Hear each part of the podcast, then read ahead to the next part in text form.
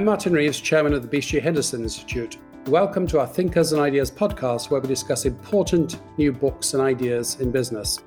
Joining me today are Andy Binns and Charles O'Reilly.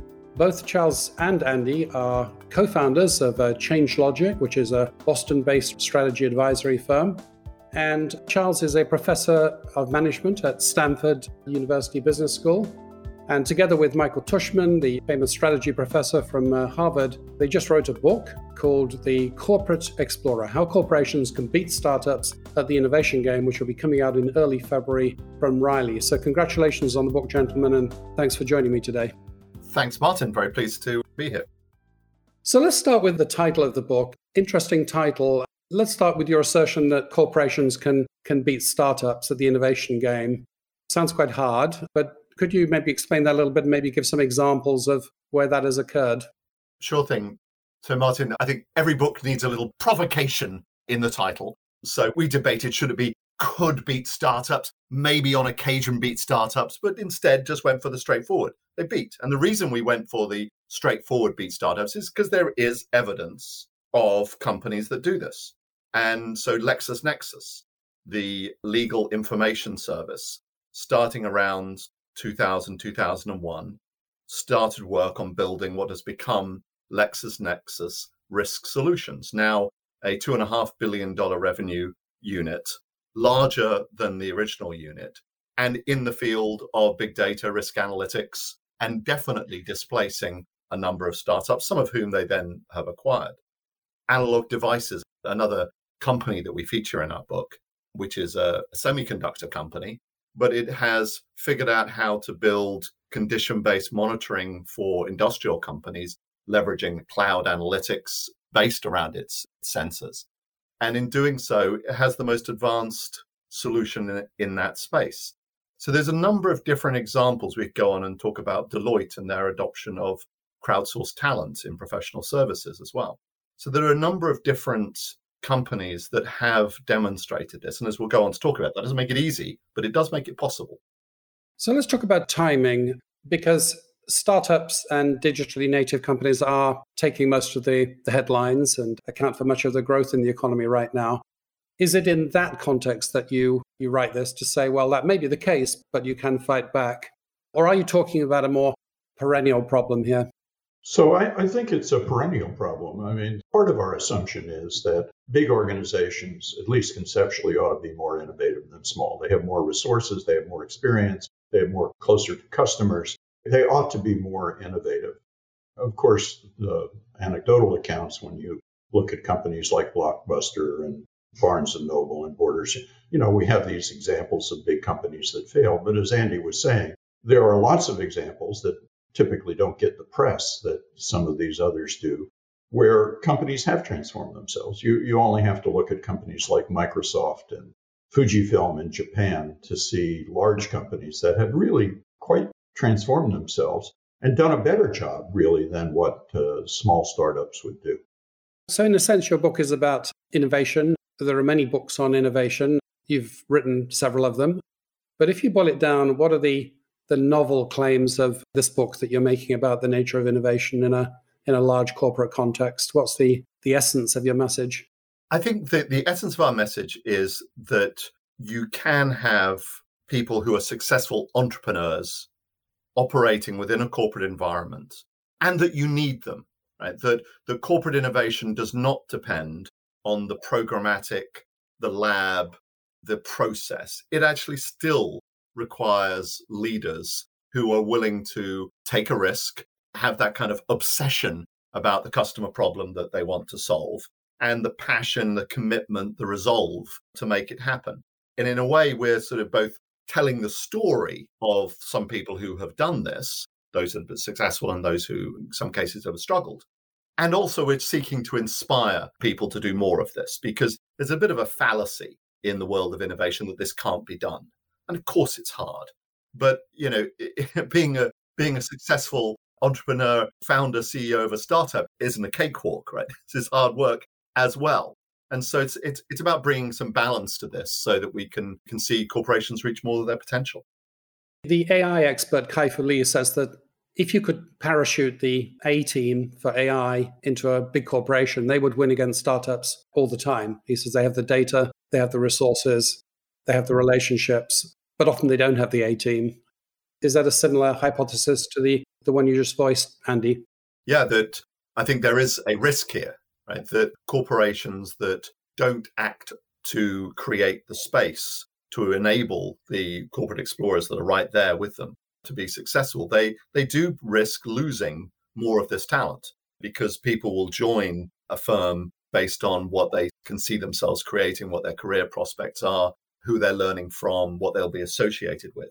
So, yeah, part of this is putting a highlight on what's possible and challenging corporations to do more of it. I think that's important.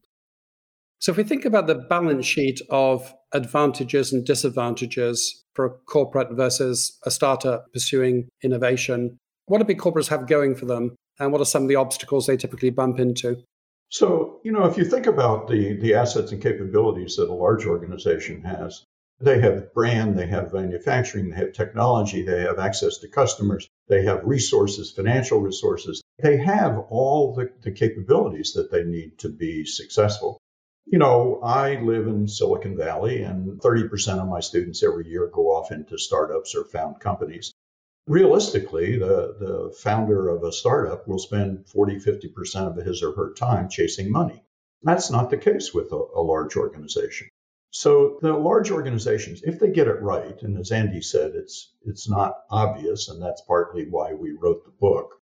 If they get it right, they really have all these advantages they also have disadvantages. You know, there's an, an irony that as organizations become successful, they learn, and that learning gets embedded in systems and processes and metrics. And the irony is that the very things that are making them successful also make it more difficult for them to become explorers.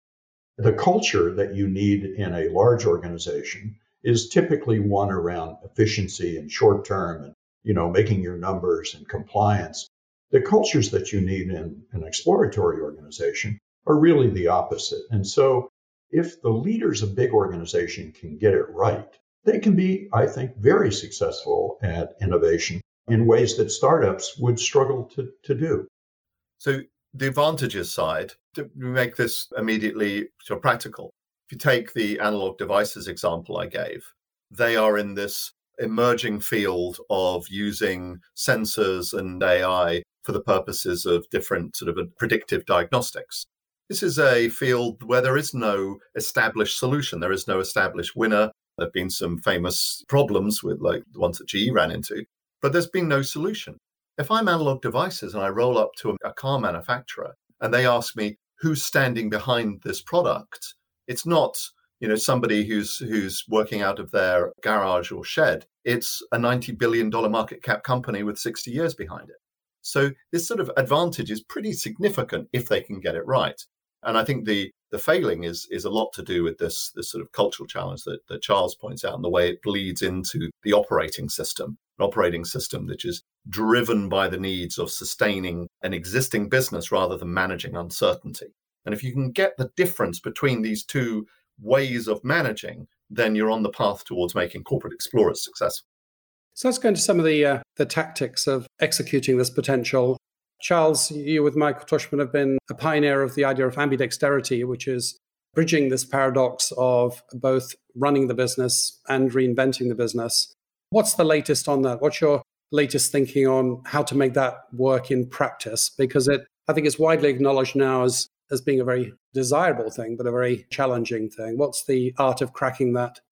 So fundamentally, what Mike and I talk about with ambidexterity is the challenge of competing in a mature business where today's profits come from, but also, as Andy was talking about, sort of exploring into the future, running these businesses. As we went around talking to people in the last three or four years, senior leaders, it became clear that although everybody is typically positive towards innovation, they weren't thinking very clearly about it. And what we realized was that there are really three separate disciplines that you need if you're going to be successful at this. You've got ideation, coming up with new ideas, incubation, deciding which of those ideas might have traction in the market, and then scaling, growing these ideas. And what we realized were senior leaders were often captured by ideation. And there are great methodologies for this design thinking, sort of open innovation, and many companies have invested heavily in that. But then once you have these ideas, you need a discipline to decide which of those ideas really might grow into a large business. That is lean startup. That is the lean launchpad. That is business model canvas. And again, some companies focused on that. But the real difficulty comes with this notion of scaling and the ability to get the assets and capabilities, even when it may mean that you're going to cannibalize existing markets. And so that's that's where Andy and I talked about this. And this is part of the reason why Corporate Explorers came about. Andy, you want to add to that? Yeah, I, th- I, think this ideation, incubation, and scaling, and getting that this is a, a set of disciplines, it sounds like a process. You do one and then the other and then the other. The world doesn't quite work out that neatly. We separate them for the purposes of explaining rather than because you know you are actually always separating them in that sort of logical way. But just getting that there are these different modes of thinking that you need to manage, I think that's tremendously helpful to corporations who, as Charles said, kind of get stuck in ideation it's kind of addictive to be excited about the possibilities and the ideas. And it's also low risk, right? You don't have to commit any real resources to it. It's just ideas and you get to play at innovation. But the real discipline is in scaling. And that's where you see the best succeed. So let's dig into each of those three steps. The difficult but critical thing that needs to be got right and the challenges for each of those steps. So if we start with ideation, what, what's the key challenge there? So the real challenge there, I think, is focusing your ideation. And that uh, already I've just said something heretical to some within the you know innovation community. We argue in the book to bound innovation in specific areas, right? If you have an ambition you want to realize in a particular market, put some boundaries around it so that you're not ideating so wide that you can't then deal with the results. So, for example, one company that we feature in the book is UNIQA Insurance in Europe. And we worked with them to help them get into new healthcare markets. And they, they looked at this problem of how to put boundaries around this by thinking about what's the customer journey for getting healthy and staying healthy, and where are the moments people struggle. And then let's ideate around those for their mental health, primary healthcare access, and so on. Right. So put some boundaries around this so that your ideation focuses on something you can solve and really looks for a customer problem not just a general idea. Let me give you the counterexample to that. We were in Japan a few years ago, and there was a large Japanese company that all your listeners would, would recognize. And they had bought into this notion of design thinking, and they had spent four years rolling out design thinking. And they were very proud of the fact that they developed 400 potential ideas for new products and businesses. And when I pressed them and I said, Well, how many of those have you actually been able to, to get into the market? Two. They were great at ideation, but they had no discipline around incubation. And this notion of hunting zones or putting boundaries around help you utilize scarce resources. Okay, so let's move on to incubation. What's the critical but hard thing to get right in the incubation stage? Picking off where Charles just left off in many ways is one of our clients once said to us in our first meeting, so we spend all of this money on innovation and we never get a result. And one of my colleagues turned to him and she said, Have you considered you're spending too much? That actually part of the issue is overcommitting resources too early in the process before you really know that the idea you have is going to solve the customer problem in a way that, that will cause that repeat purchase that becomes the habit and drives a business. And so this test and learn method of experimentation that we credit Steve Blank with really popularizing successfully and codifying for us makes a tremendous difference here. But it presents a cultural challenge. Many corporations are used to managers who will declare with certainty this is what we're going to do, this is the outcome we will achieve.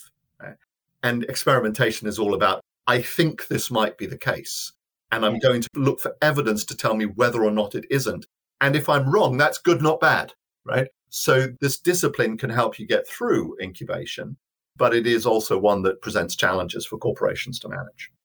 And let me give you again a counterexample. Imagine, as some companies have done, that they bought in heavily to lean startup. This is the methodology to test and learn.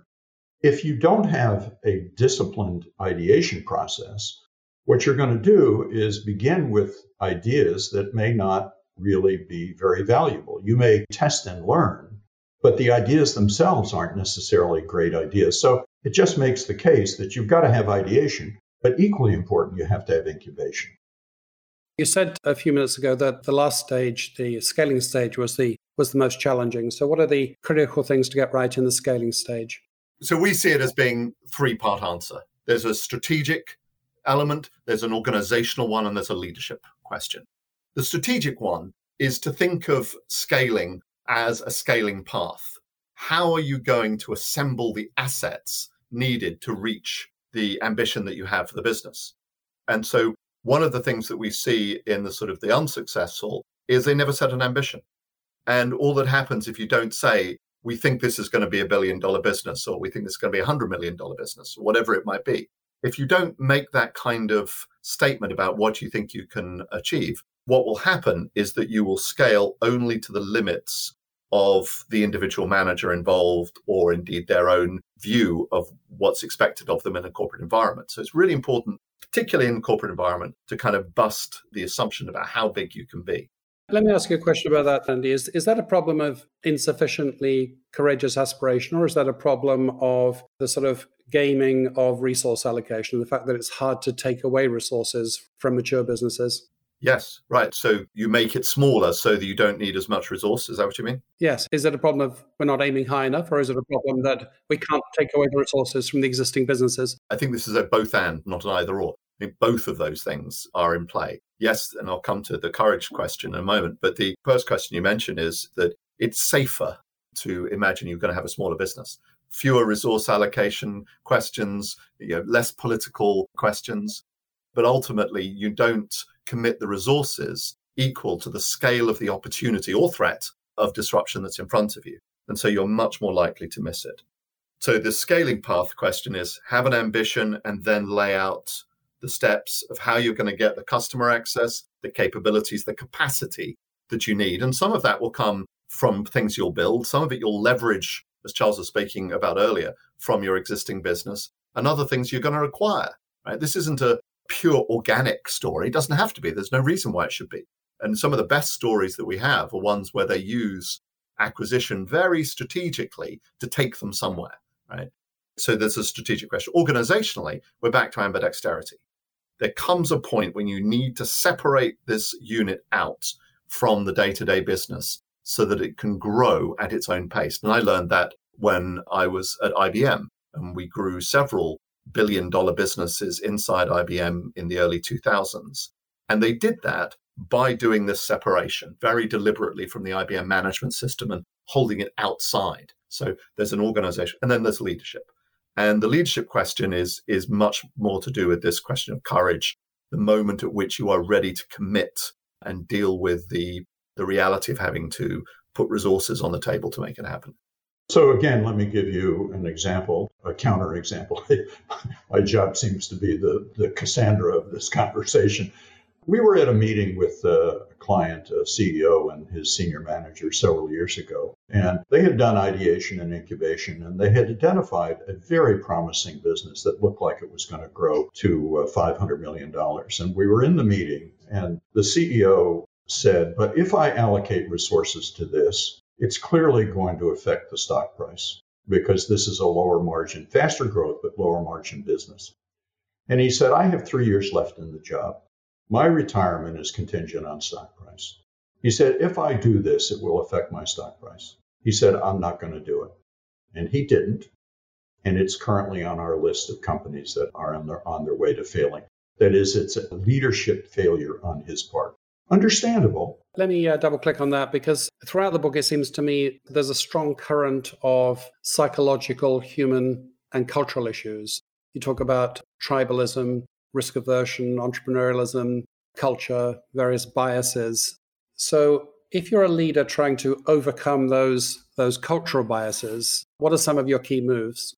Yeah, that's a very fine observation, Martin. I think we are trying to give that balance in Corporate Explorer between innovation and change. That is never just a story of those innovation disciplines we described. It's also about how do you manage the, the change dynamics, the organizational, the leadership, the cultural dynamics involved. And what we observe about the leaders who are really successful is that, yes, they have that sort of purpose led intensity. And one of Charles's colleagues, Amy Wilkinson, did a book on entrepreneurs. And a lot of what Amy says about the characteristic of entrepreneurs are exactly the same as the characteristics of the corporate explorer. The differences, though, are that these tend to be people who are far more socially networked. They have high social capital in the organization. They know who they can call upon and where they can get favors in order to make progress. They also tend to have low ego. These are not people looking to draw attention to themselves, which may be one of the reasons why they sort of are hiding in plain sight to some degree, right? That they're not self advertisers in the way that perhaps some entrepreneurs are. And why that matters is that it's okay for them to have other people make them successful. If you, Martin, help me, Andy, to become successful at building my business, and you feel great about that, and I'm okay. I don't need to, you know, out ego you on this. I can let you enjoy this, knowing that I've got what I need in order to make progress. And we see this a lot in these characters. They they tend to be very low ego. Very clear when we did roundtables with them as we were researching the book, just how much they were in this for the purpose that they had driven, not for their own glory. So it seems to me that your answer to my question then is that one of the key moves is to ensure that you have that talent and to, and to deploy that talent correctly, the ones with the characteristics you just mentioned. It is, though I, I would say that one of the things that we also would like to challenge is the assumption in the sort of talent management community that you can you can grow these people. I think you catch them and you give them the opportunity and the freedom to do this rather than imagining that this is something that you can have this systematic talent management approach. So I'm not sure that's really true. You've just got to make sure you give them the opportunity, the license to explore early enough in their career to see them succeed. And one of the things that we've noticed in a big Silicon Valley electronics firm that everybody would know is when they began this program, suddenly all these potential entrepreneurs emerged. That is, even in a staid, old, large company, given the opportunity, there are lots of people, like Andy describes, who would like to step forward. So giving them the opportunity actually uncovers that talent. Let's talk a little bit about structure. I'm wondering whether whether you think that these corporate entrepreneurial activities are best carried out inside the company or outside the walls of the company, albeit with uh, with corporate ownership, or is it contingent on the type of business? So, if you separate these businesses out, if they are at arm's length, truly at arm's length, then you reduce the possibility that you're going to be able to effectively leverage the assets and capabilities. If I am part of a core business and I've got some exploratory unit that is arm's length, and they come to me and they say, we would really like to use some of your engineers, or we would really like to get access to your customers. Why would I do that? Especially if they are in businesses that are likely to compete or cannibalize my own. So, of course, you can set them up separately, but then you lose the whole advantage of having a corporate explorer. So, the challenge really is for leaders to figure out how to do both internally.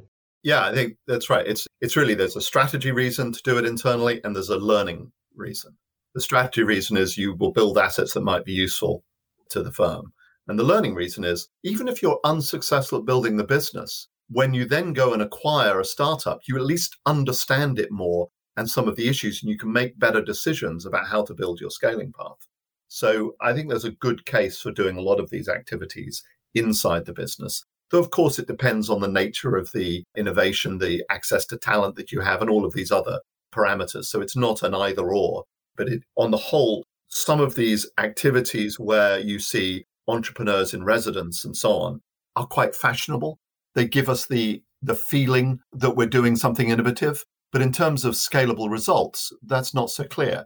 And you know, we probably have one new client discussion a week where it's a head of corporate strategy saying, hey, well, we've invested in this, but it doesn't seem to generate any useful outcomes to the business.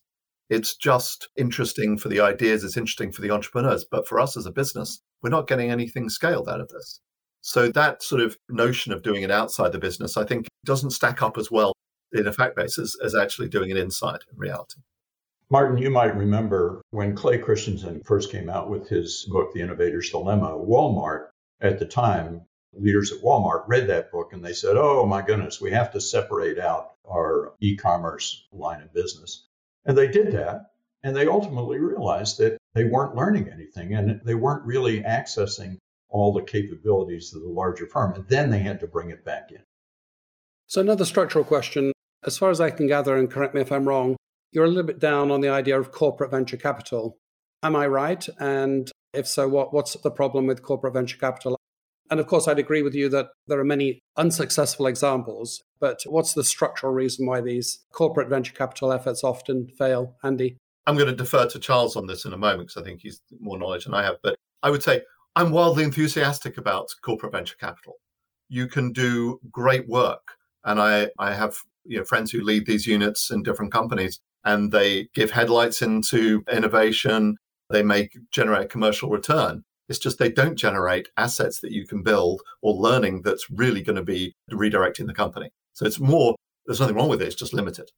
Yeah, I'm, I'm less enthusiastic about corporate venture capital. I have lots of former students who are out in those roles.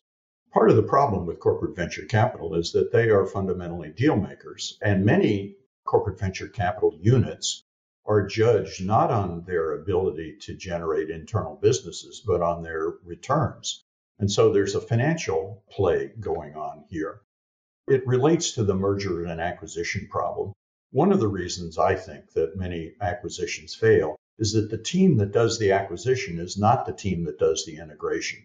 And I think that's true with corporate venture capital. They are not thinking about scaling businesses. They are thinking about the financial sort of returns from a business. So I'm, I'm less enthusiastic. I mean, clearly companies do corporate venture capital and it provides some of the benefits that Andy talks about. But in terms of actually building businesses within the company, I'm less enthusiastic. So unfortunately, our, our time is limited. So let me let me ask you a final question. So I'd like to explore the the intersection of this topic of corporate innovation with transformation. So firstly, about a third of companies at any time are engaged in some sort of rapid, pragmatic set of transformational moves to correct an unsatisfactory performance uh, agenda. That's often driven by a cost agenda. And, and I wondered whether you see that as often being at the expense of innovation. And then the second nuance to my question, I think, is that given all the cultural obstacles that you've mentioned to corporate innovation, you know, perhaps that's a, a transformation agenda in itself. So the question is, how should leaders think about transforming for the innovation potential of the, of the corporates that they lead. So, Martin, if, if you're a CEO, senior team, and you're dealing with how do I get into AI? You mentioned AI earlier. Or how do I fully leverage digital technologies more broadly? Or, or how do I deal with the sustainability challenge and convert my company to a, a circular supply chain or any of these kinds of concepts? It's unlikely that you're going to get there with one giant leap, partly because relatively few firms have that kind of quality of insight. It's much more likely that you're going to get there through a series of learning moves. And that's essentially what a corporate explorer can do for you is to teach you where the opportunities lie and how to explore them and then exploit them successfully. But there's another dimension, which is the the cultural dimension. When when I was at IBM, what was really noticeable is you would walk in IBM Somers from the traditional business in those days, you know, mainframe computers and PCs and so on. And you'd walk into IBM Life Sciences, a group of 20 people set up to explore computing solutions for genomics research at that point. And you just walked into a different world. There were not people in suits, but they were in shorts. They were computational biologists and physicists and all kinds of other kinds of scientists, not the people who were selling typewriters only 20 years before that you'd find in the rest of IBM. And this was for IBM at that moment incubating the culture of getting vertical, of understanding the customer's ecosystem and being learning how to play within it. And so even as they were exploring in the market, they were also teaching IBM something about the future culture. And we see this all the way through our research, particularly when it comes to how do you get a company to be more outside in, to be more oriented to solving customer problems rather than just churning out product. And so I think that this transformation story is always running alongside the work of corporate explorers, in my experience. Charles, anything to add to that? My experience, our experience, I think, is that when CEOs sometimes don't think about culture carefully enough, Culture is a pattern of behavior that's reinforced by people and systems. And the culture you need in an exploratory unit is different in the way Andy was describing at IBM, is different from the culture you need in a larger organization. That actually gives leaders of organizations, there's an opportunity for them there because you can have different cultures in these exploratory businesses. Or said differently, if you try to take the culture that is effective in the larger organization and use it in the smaller organization, you'll almost surely kill that. So the ability to manage different cultures is a part of this corporate explorer story. Martin, I have been fascinated by Amazon in the last couple, three years for the following reason. If you think about Amazon, founded in 1994, they have gone from zero revenues and one employee to $400 billion and 1.5 million employees in 26 years. And the question is, how have they done that?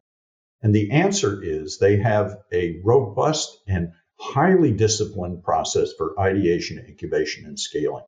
It is a process that has allowed them to go from selling books to producing movies to healthcare to a variety of businesses. And if you look very carefully at how they've done that, what you see is a process where they encourage corporate explorers of a variety of types it provides real insight into how these processes can work and be successful. So, unfortunately, our time is up. Thank you, gentlemen, for a fascinating conversation and uh, a great read with the book. I've been talking to Andy Binns and Charles O'Reilly about their new book, along with Michael Tushman, The Corporate Explorer How Corporations Can Beat Startups at the Innovation Game, which will be out in February. And I'd strongly recommend it as a good read to a topic which I hear coming up a lot nowadays, which is rejuvenation. Corporations may be doing okay on their profits and shareholder returns, but if they look at growth potential, often they see a need for rejuvenation. And uh, I read your book as a sort of a tour of how to do corporate rejuvenation. So thanks again. Thank you, Martin. Thank you, Martin.